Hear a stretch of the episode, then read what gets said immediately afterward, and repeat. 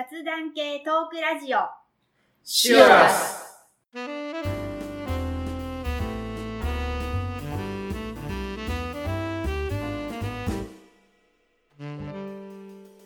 こんにちは、まっちゃんです。りょうです。ミキティですこの番組は私たちが日常生活で好きなこと気になったことをテーマにざっくばらんに熊本から配信する番組ですはい、今日のテーマは、えー先日、えー第10回で配信した漫画界、りょうくんと僕でやったやつありましたね。はいはい。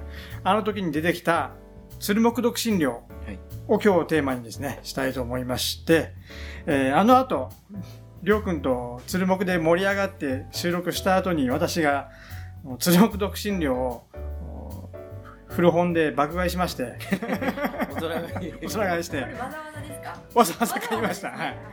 そして、呼んだ後、りょうくんに買ったよと、うん。お回して、せっかくなので今日テーマにしようかなというところで、えーテーマにしましたが、初めてその、大きいテーマじゃなくて、一つのこの作品っていうかですね、固有名詞にこう焦点当てたのは今回が初めてかなと思います。初めてですよね。ちそうね。美容室とか車とか、ね。特にこれっていうのは初めてですね。はいそうですねで多分、鶴木独身寮は、えー昭和63年、うん、63 3年。年に、えー第1巻が発売されて、えー今若いリスナーの皆さんはですね、わからないと思いますので、りょうくんにちょっとあらすじというか、どういう漫画かっていうのをですね、まず、紹介してもらおうかと。はい。OK です。ミキティも私知らない。知らないです知らないですよね。はい若いので OK です。じゃあ、あの、説明します。確かに、説明し年齢はます。ね、あんまりこう公表してないけど、今までの話の中で分かったっけ？若いんですか今回のテーマに関してえー、鶴木独身寮はですね、鶴木家具の新入社員である宮川翔太とその翔太が住む、まあ、独身寮。それが鶴木独身寮なんですけど鶴木独身寮の住人たちとの人間模様を描いたラブコメデラブコメ？まさにラブコメですね。ィまさにラブコラメディブラブですね。はい。ちょうど青春時代。僕はもう高校から予備校とかあーそういう時期に出会いましたのでちょっとやっぱなんか甘酸っぱい。そうね。年も主人公と僕あんまり変わんなかったんですよ。当時。高校卒業して、はいはい。多分彼は就職みたいな流れ設定だったんじゃないかなと思うので。僕はちょうどこれ発売された時。中学1年生ぐらいの時に本当に本屋で何これ面白そうって思って撮ってそれから中学時代もう鶴木です。えーはい。あじゃあたまたま見つけたんですね、たまたまですたまたま。うん。本当に噂とか何もなくてうん。これ面白そうって言ってうん。見つけてで友達に紹介したらみんな面白い面白いって言ってうん。みんな買い始めて、なんなら僕の中学校鶴木中学校。中鶴中です。それぐらいみんな 愛してた作品。そうです。はい。ね。当時。連載されてた。は、えっとビッグコミックスピリッツ、スピリッツ。うん。結構名作「おいしんぼ」もスピリッツ、はい割と大人が読んでそうそうそうそうそう。青年いわゆる青年少年誌じゃなくて青年誌。ですね作者が、えー久保之内栄作さんって、えー今ツイッターで、えーいろいろ絵をイラストをですね、しょうん。あのー上げてて噂になってたりしてうん。つい先日の CM のカップヌードルの CM の、えー大人になったキキえーああ。魔女の宅急便が、のキキが大人になったバージョンのあのイラストキャラクターデザインをした人ですこれどうですか？ミキティ初めて見て。あ今目の前にですね漫画一応全11巻かな。うん。11巻、置いてありますので。あーちょっとやっぱ昭和に近い雰囲気の。服装がうんうん。うん。読んでいくともう服装が服装はねあーって感じですね。うん。はい。あのー、鬼面組的な。わかります？いや僕はね、はいあはいはいあの時も話してたけど、大丈夫？あ私若いのに たまですね。ほらこういうのとかね。うんうんうんこうこう角張った輪郭の。あその登場人物一人だけが角張った輪郭のあれなんですよね。と登場人物が、えー主な登場人物が、えー主人公の宮川翔太そう同室の田畑茂雄。茂雄と杉本京介。京介。その3人が一番最初のですね同室。寮の同室ですね。あとヒロイン役として、隣の女子寮に住んでいる姫野みゆき姫野みゆき。とおーどういう関係かわからないんですけど、あの白鳥白白鳥沢玲子。なんか出てくる。白鳥沢玲子は、えー途中から、もうさ初期の頃に出てくる同室の杉本先輩に、最初一方的にね、あの、恋してくるっていうか、うんうん。付きまとってくる。うん女の子なんですけど、女の子っていうか、お嬢さんですね。ね。顔がさっき角張ってる。ああの白鳥沢玲子。そう白鳥沢玲子。あそれで杉本が、その、その男の杉本が、もう超美男子、うんイケメンのイケメンの、もうキムタクみたいな感じの、ここの人。当時のこう江口洋介的なうんなんかはいね主人公がもう普通のニュートラルな青年。して杉本がもう超美男子。そしてもう一人の田畑がちょっと不潔な老け顔の ああにぎやかし的ーうん。な、ちょっとおちゃらけっていうかな、うん。そうです。エロくて、うん、エロいキャラですね。うん。女子寮をいつも覗いてるというピーピング田畑。でで彼女もずっとねいないみたいな設定でやはい。ってましたねじゃあ男女一緒の寮ってこと？やなのうんとは分かれてる。あ隣同士、ででこれラブコメっていうことなんですけど、なんていうかな。やっぱ僕と亮君も当時憧れたのがもうその本当にラブの部分の、うん。うんあの漫画界でも言ったけどもあのなんだっけな。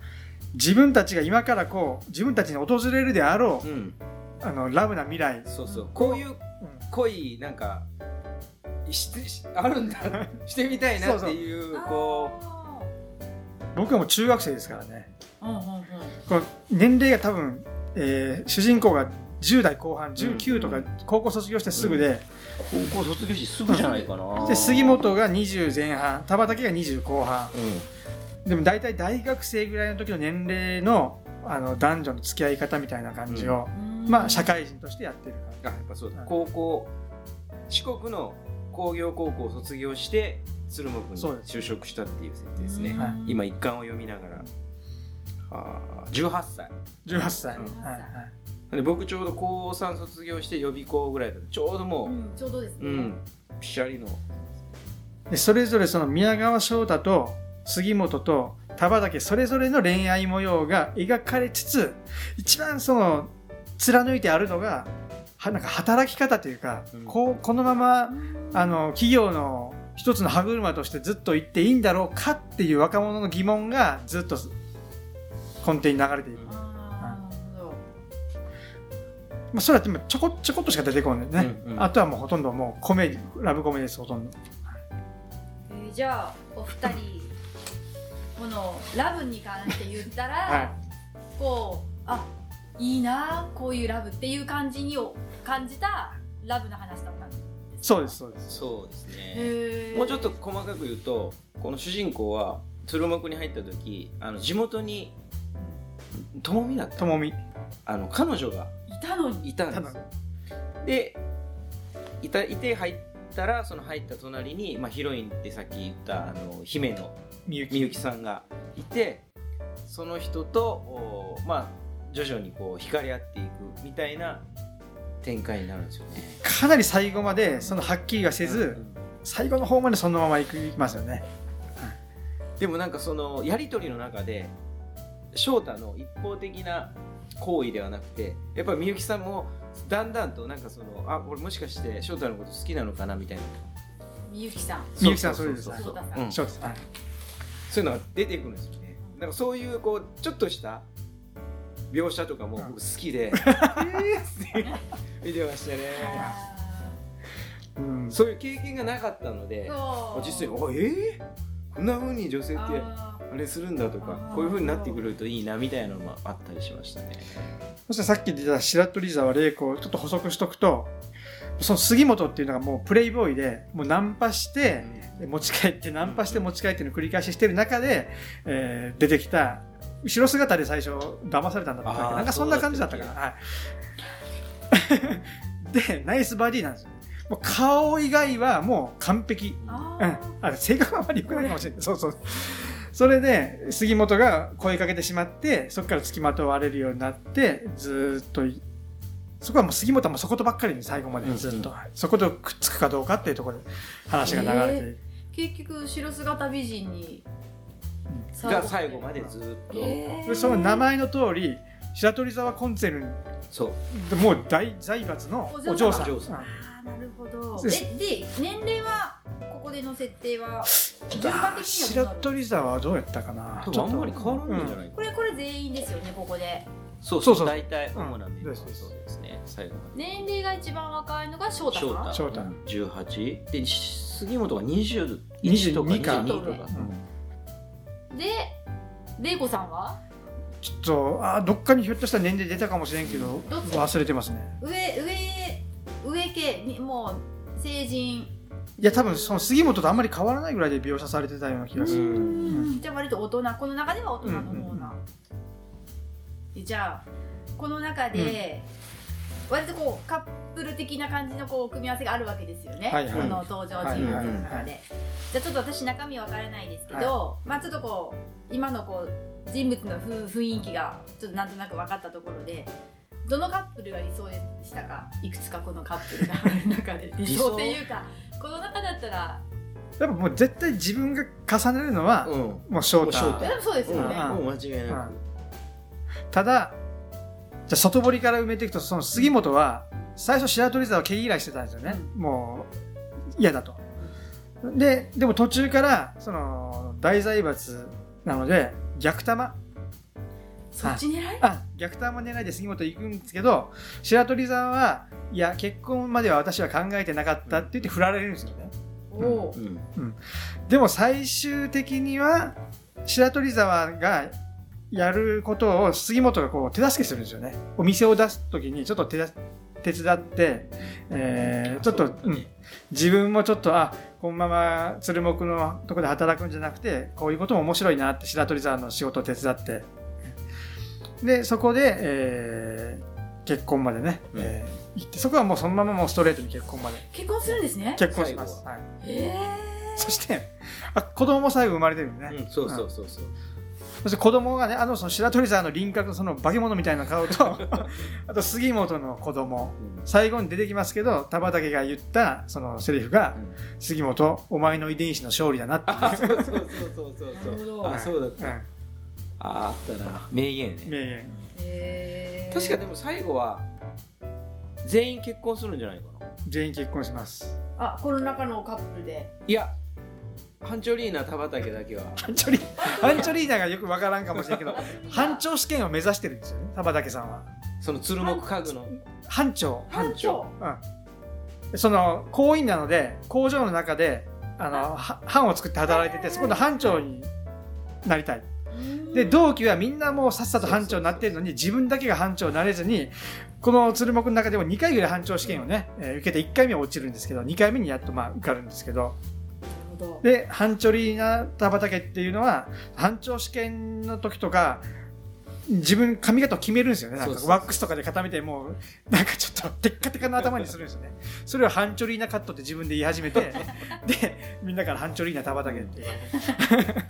そのハンチョリーナもあのー途中にちょこちょこ出てくる女性ねおかっぱの眼鏡かけてそう。ねちょっとそれはまたうん後に行きましょうか。後これをするにあたって、はい。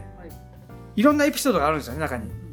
その中で好きなエピソードとうん。好きなキャラクター、まあどまあ、一緒でもいいですけどそれをあの事前にりょうくんに一つ選んできてくださいと、おう。ん言ってるのではい。それをちょっと紹介してもらおうかなはい。うんと思ってます、じゃあ僕はちょっと何巻かは忘れたんですけどあのーまあとりあえず1巻はもちろん翔太高校卒業して入社するので一番年下じゃないですか。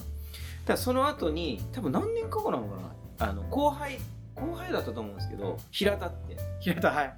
あのー青森はいはい。出身の。1年遅れで入って一年遅れだっけ？一年遅れだけ？どうん次の年に新入社員として入ってくる、でその新入社員が入ってくるんですけどその家の都合で平田が辞めて青森の実家に帰ることになるお話があるんですけどそこはね何個かある好きなある話のうちはいで結構あの思い出に残っている。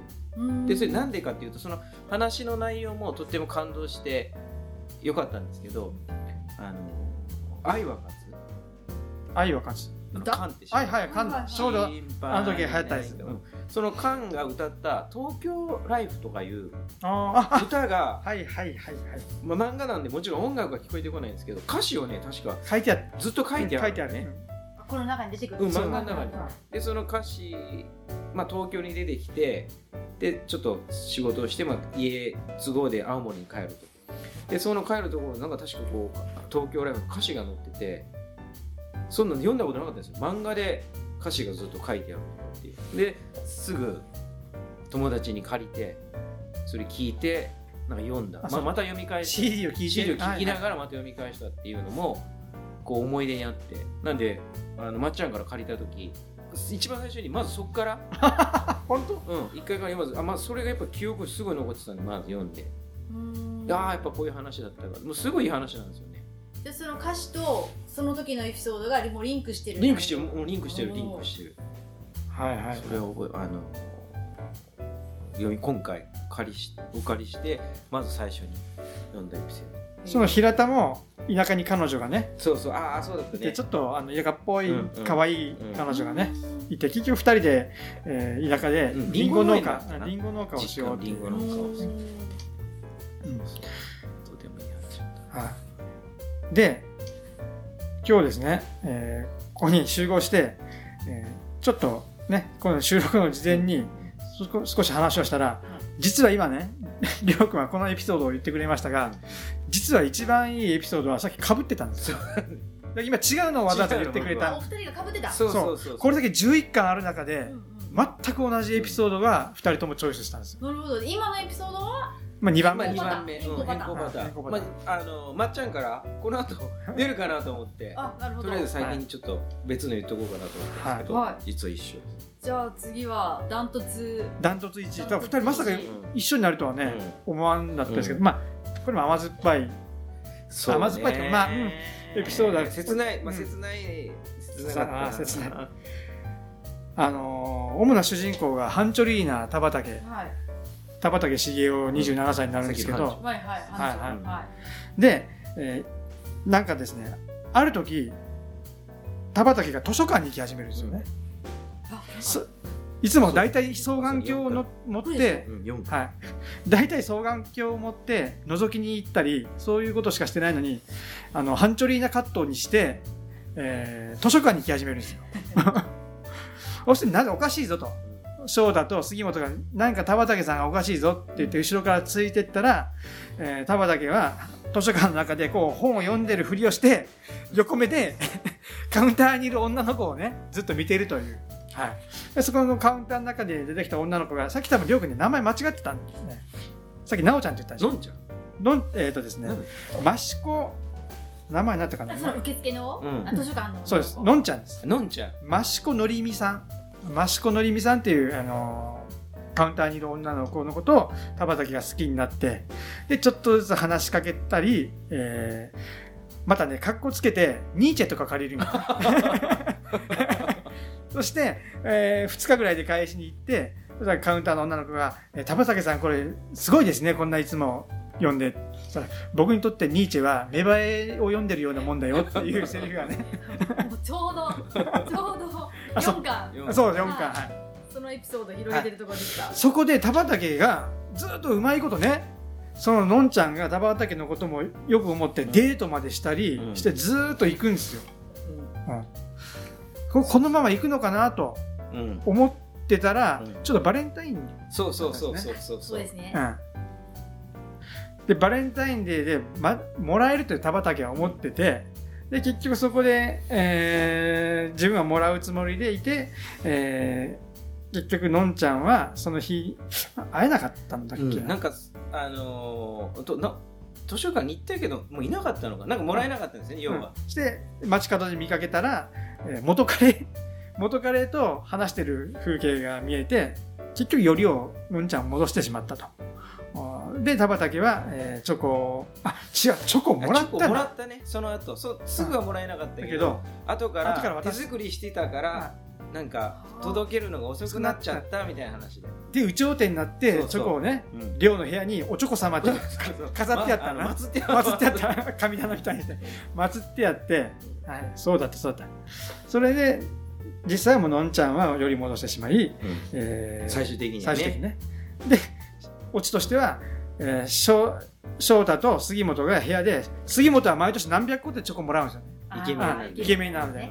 で翔翔太に「いやもう食えよ」と「うんもうて食べきらんけん」で翔太あ「いいっすか？ありがとうございます」ふ二人でチョコめっさー広げて食べよったら翔太が「わこれ美味しい!」と言って「何これ？手作り?」とか言って食べたら「え手作り?」チラッと見たらおチョコ様がない神棚に置いてあったおチョコ様が下に落ちとってそれを間違って杉本がもらったやつと間違って食べてしまったそうそうそうそう。あったな、そして、えー、田畑も振られて、あーもう仕方ねえなっつってうん。3人で寮に寄ったら、もうおちょこ様も食べちゃおうかと、田畑が取って出したら、中に白鳥沢玲子からもらったチョコが入ったっていう 代わりに入れたのはね。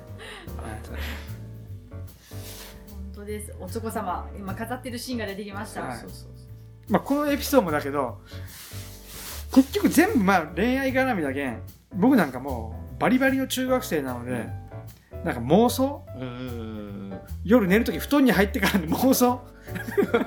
ヒロインを自分の好きなだことあのこのストーリーを下敷きにそうそう自分の自分で。あなるほどいい展開に持ってそそういうくんですそうねそうそうより自分のこうややるでしょ。やればいいなと。うん。うんあったあったと思う、うん。そういうのによくあ妄想するエピソードがあのスキーに行くくだりとか。ああ好きそこに奈緒ちゃんが出てくる。あそれが奈緒ちゃんだっけ？翔太の同同期のソバージュの女の子。あああのちょっとこうみゆきさんとの間うにんそうそうそうそう。入ってきて。そうそう。そうあそれとか白鳥座のあのペンションに行くとか、うん。海にー行くくだりとかあるでしょ、うん。うん。なんかああいうのすごい好きだったですね。あ逆に学中学生とかだとまだそういうね彼女と一緒にどっか旅行行ったりとか。でも彼女が彼女がまずいないうんうんっていうねうん。うんうんあそれあったかもね、うん、懐かしい。いや下敷きしてたかもしれない。もうそうね。うん。そうですね。あとはあそうそうさっきの。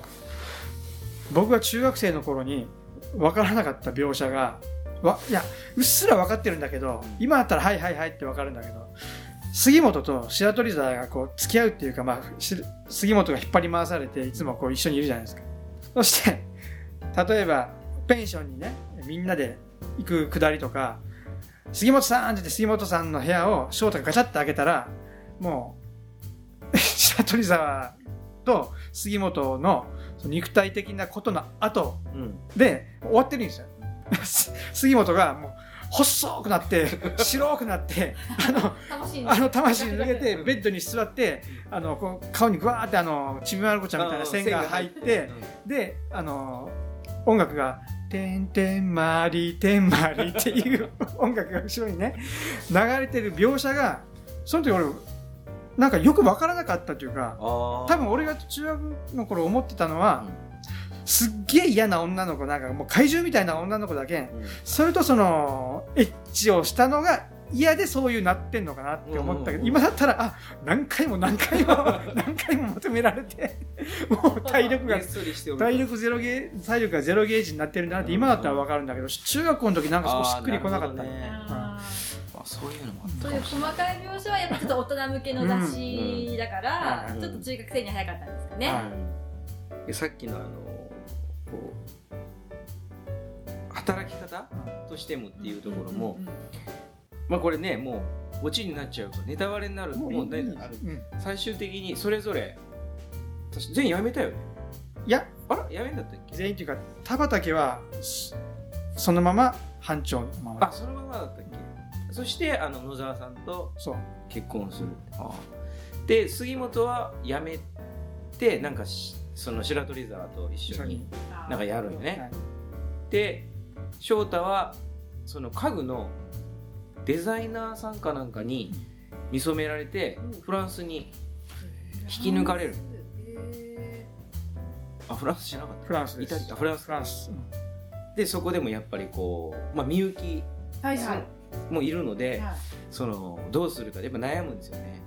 でそこでやっぱ自分のやりたいことを選んでフランスに修行に行くと。おみゆきさんを置いていく。置いていく確か2年間だったじゃない二年ぐらい。だっけか期限付きか。ううん。ん、なんかそういうのもなんかこう読みながら、うん、いそういうのなかったんですよね。大体恋愛の漫画とかいろいろあったけど大体もう男と女の子がくっついて終わりみたいな感じだったんでなんかよりリアリティあ実際にありそうな感じであこういうのもう近い将来あるのかなみたいなところも感じてたんでそういう意味でもなんか結構面白かったなっていうのそうそうフランスにきっかけがね社内のその新しい家具のデザインデザインのコンペがあって、えーコンペがあって社内社員からデザインを募集しますよってよし頑張るぞってなってた時にちょうど新しい工場長がちょっとなんかキザあキザというかなんかその女性のできる工場長がね、よそから来てうん。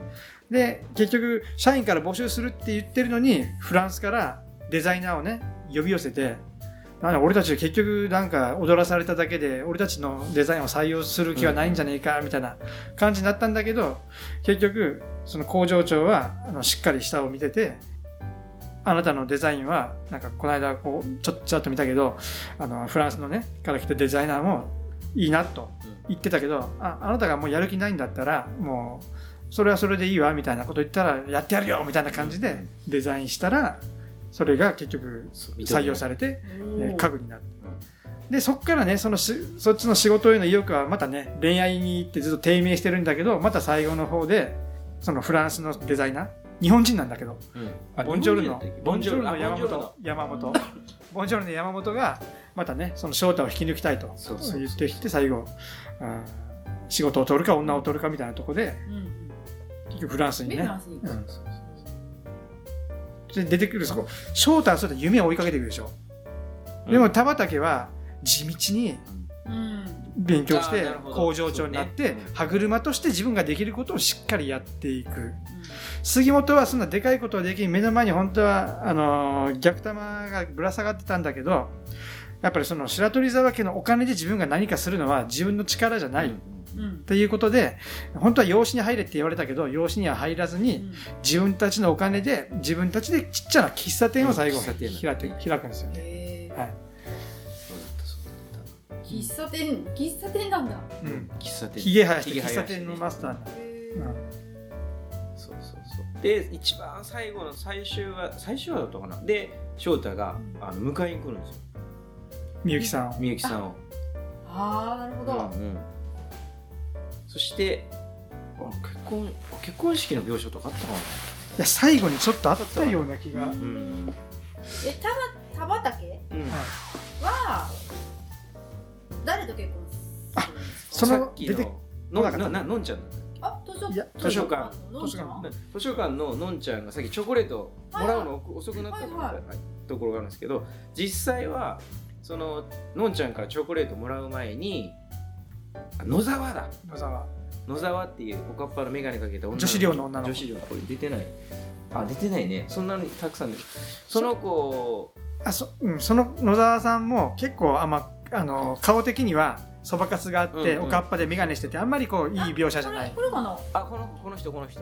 あ男の子かと思った。そうそうそうそう。でその人が、まあ、義理チョコだからっつってうん。本当は田畑のことをちょっと、うん。ちょっといいと思ってる。まあちょっといいなって思ってたんですよ。あーチョコ渡したんですね。そう。でこう義ギ理だからねっつってあげてあげた後にその当時の本命ののんちゃんが遅れてやってきてこう手作りチョコレートっていうのを本当だ余っ渡すと。たからあげるってそう言っそうそうそうてあげてますね。その後もらうんですよね。うんうんうん本命の。でそれをもらって喜ぶ田畑を見ながらちょっとポツンとしてる野沢さんもいた。そうそうそう。あで最後はあのその野沢さんと田畑田が畑が結婚。結婚する。するっていう。だからこれまだ4巻なんで4巻からまだだいぶ最最終巻に行く間にちょこちょこちょこちょここう、うん。なんかあるんですよ今ちょっと最後の最終巻の最後確認したんだけど最後はね、えーみゆきさんが翔太フランスにいる翔太に宛てた手紙うん。をずっと読んでる風なんですよね。えーえー野沢さんが女子寮を出て田畑さんと同棲を始めました、うん。ね、あビッグビッグニュースが2つありますとか、うん。でずっとそれが、えーしずっと何1年後のことを紹介されて、杉本さんと玲子さんには赤ちゃんが生まれました。うん。えーいうくだりがあってそれをやってる時にちょうど「あお返事をください待ってます」って言いながらその田畑と野沢と杉本と白鳥沢とみゆきさんが一緒にそこで話してる時に翔太がちょうど帰ってきて、お。えー寮寮にねいて「みゆきさん忘れ物を取りに来ました」うん。で手をギュッて握あってはい、そしてあそうだ。うん。